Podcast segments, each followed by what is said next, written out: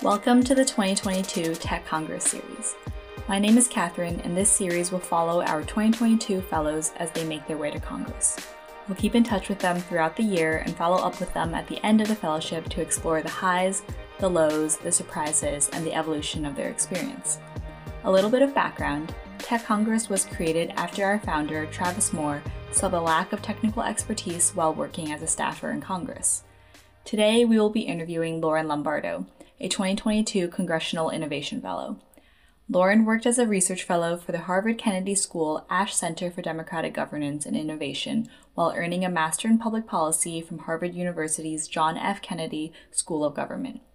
Prior to that, Lauren was a senior data scientist at Nielsen and spent much of her early career working in California politics. Welcome to the program, Lauren. How are you doing? Thanks for having me. Really happy to be here. Yeah, thanks so much for being here. So to kick us off, what first sparked your interest in technology and tech policy? I loved this question, mostly because I feel like I accidentally came to care about the intersection of technology and policy, and also because it, given my career history and professional interest, seems inevitable. When I first started my journey in politics, this was not the intersection that I thought I would spend my career focused on. I did a lot of work on congressional campaigns in California, and also I got some exposure to the state legislature and working for Republican elected officials at the state level in California. I pivoted pretty dramatically and decided that I wanted to get more technical experience and to get a better understanding of this emerging field at the time called data science, and perhaps to learn about ways in which to integrate understanding consumer behavior and market preferences and media consumption back to politics and campaigns and the like.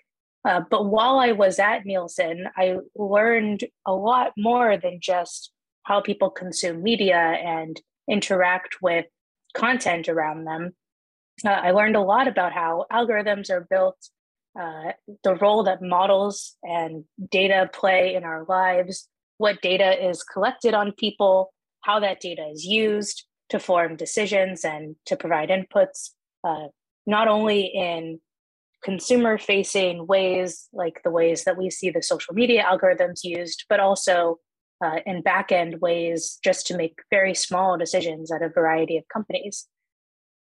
This really fascinated me, and I always knew that I would find my way back into the public sector, but perhaps for the first time, I felt like I had a real understanding of a policy issue or an area where I thought maybe more could be done, or more could be researched to better understand how policy could respond to what was happening, and also how government might be able to use all of the different techniques and technologies that were available to me in the private sector to better perform their operations and administrative duties. So all of that said, I took both of these experiences that were really quite different at the time and tried to find a way to combine them while getting a master in public policy at the Harvard Kennedy School, where I really focused on the intersection of technology and policy, government modernization, and the ways in which technology clashes with societal norms and the ways in which those norms might need to be rethought or recreated to better fit with the ways that technology has changed our world. So you mentioned that you transitioned from working as a data scientist at Nielsen to pursuing a master in public policy and conducting academic research at Harvard. Was there a specific impetus or motivation that led you to pursuing this transition? I really enjoyed my time working in the private sector. I feel like I learned a lot about how businesses operate and a lot about technology in the world of data science. But I always felt, ever since I was a little kid, that my real passion and interest was in finding ways to perform acts of public service, whether that be just supporting my community through volunteer efforts or working with locally elected officials. And I really missed that aspect of my private sector life.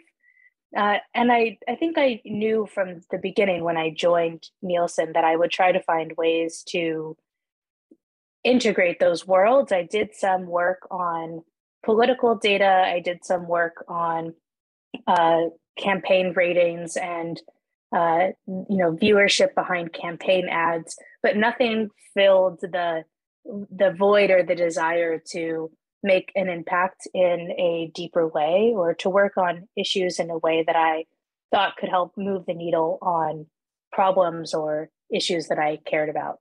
So my shift to academia and really to a school focused on public policy was to try to find a way to integrate what I had learned at Nielsen and a lot of the tools and techniques I cared a lot about and thought could be integrated into the public space, and to take the time to figure out how to merge those worlds and what could come next.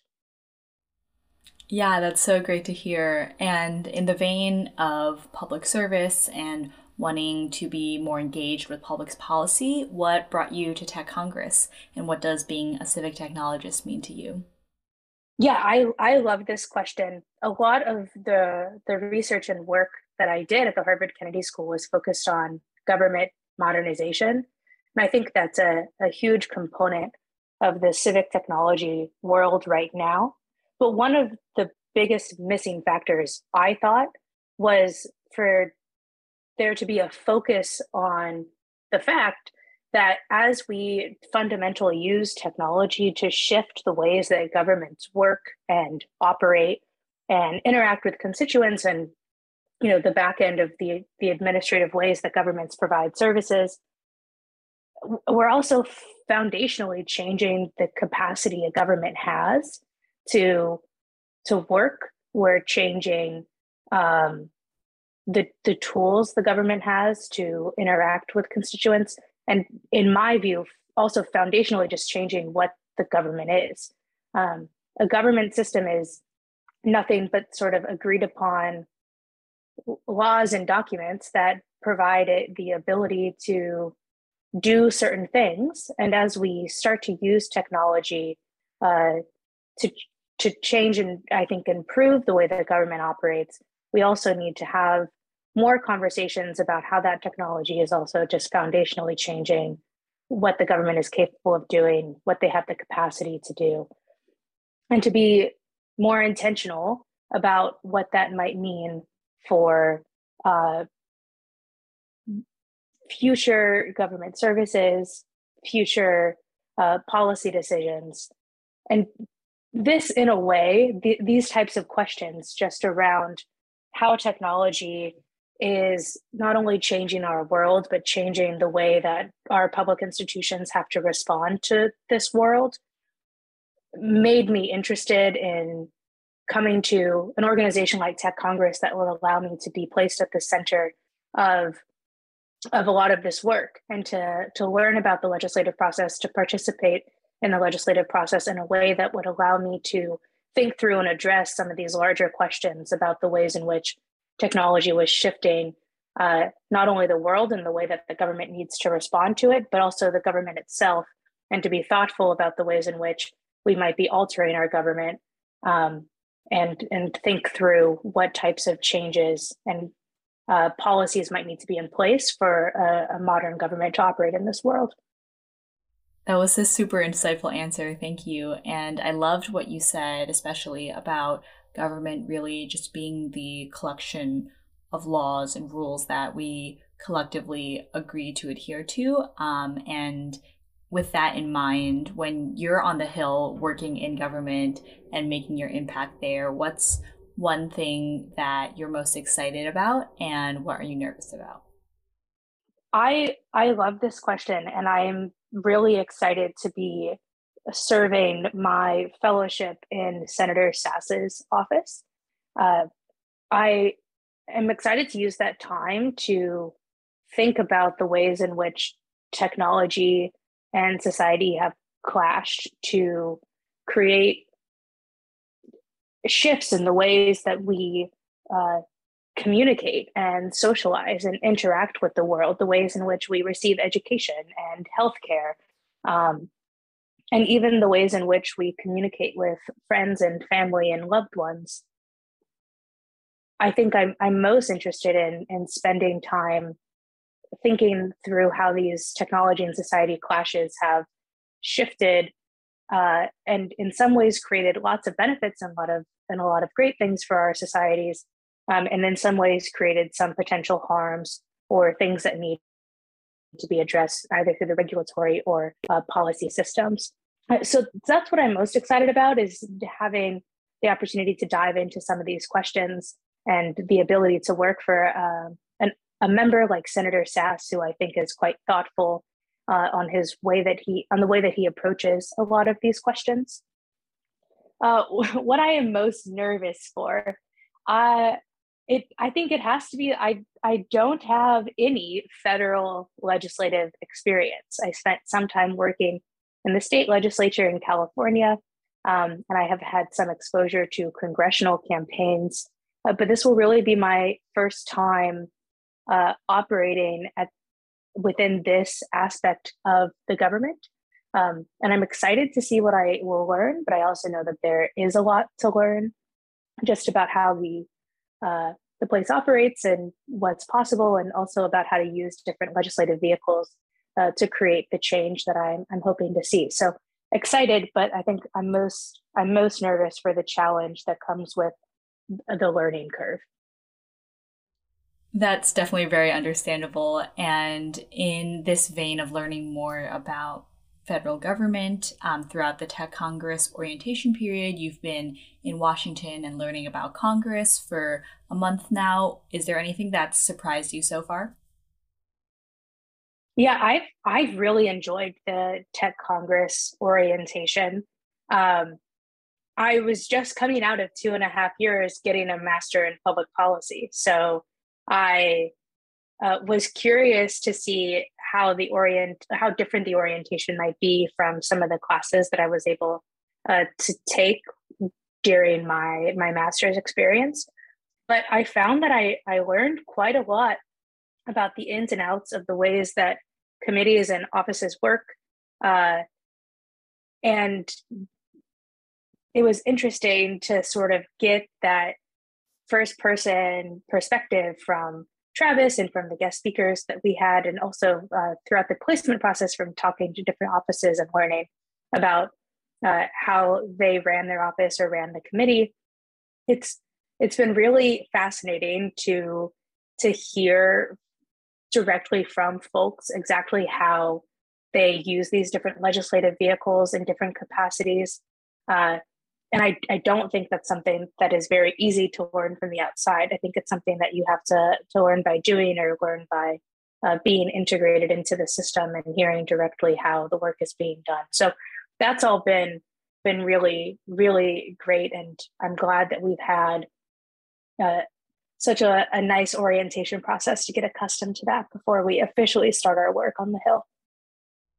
Yeah, and while you might be new to federal government, you did mention that you'd worked in California politics and more local politics earlier in your career. I was wondering if this has influenced the approach you want to take to your work on the Hill in any way, and what you learned from those experiences.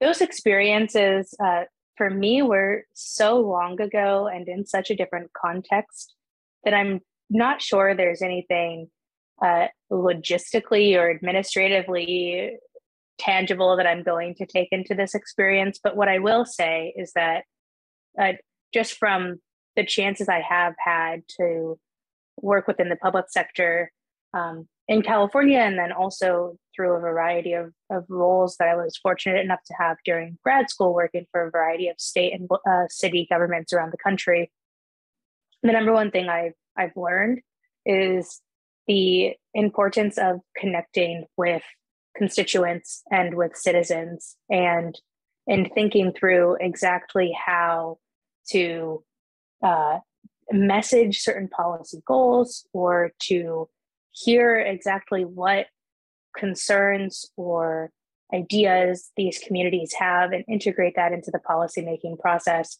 and to really just ensure that everything that is being done at the legislative or administrative level within the public sector is being done from a place that is rooted in how it is going to impact the people that you are designated to serve.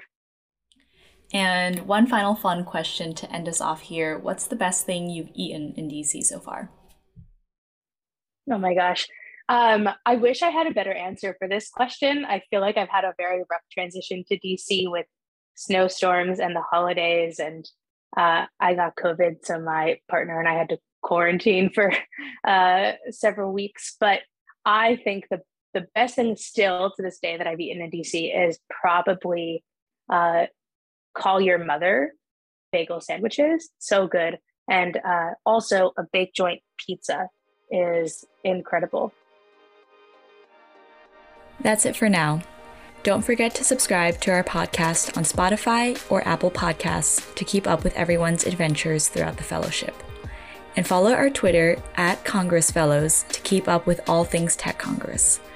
A special thank you to Tech Congress founder Travis Moore and senior advisor Brooke Hunter for their continued support. See you next time.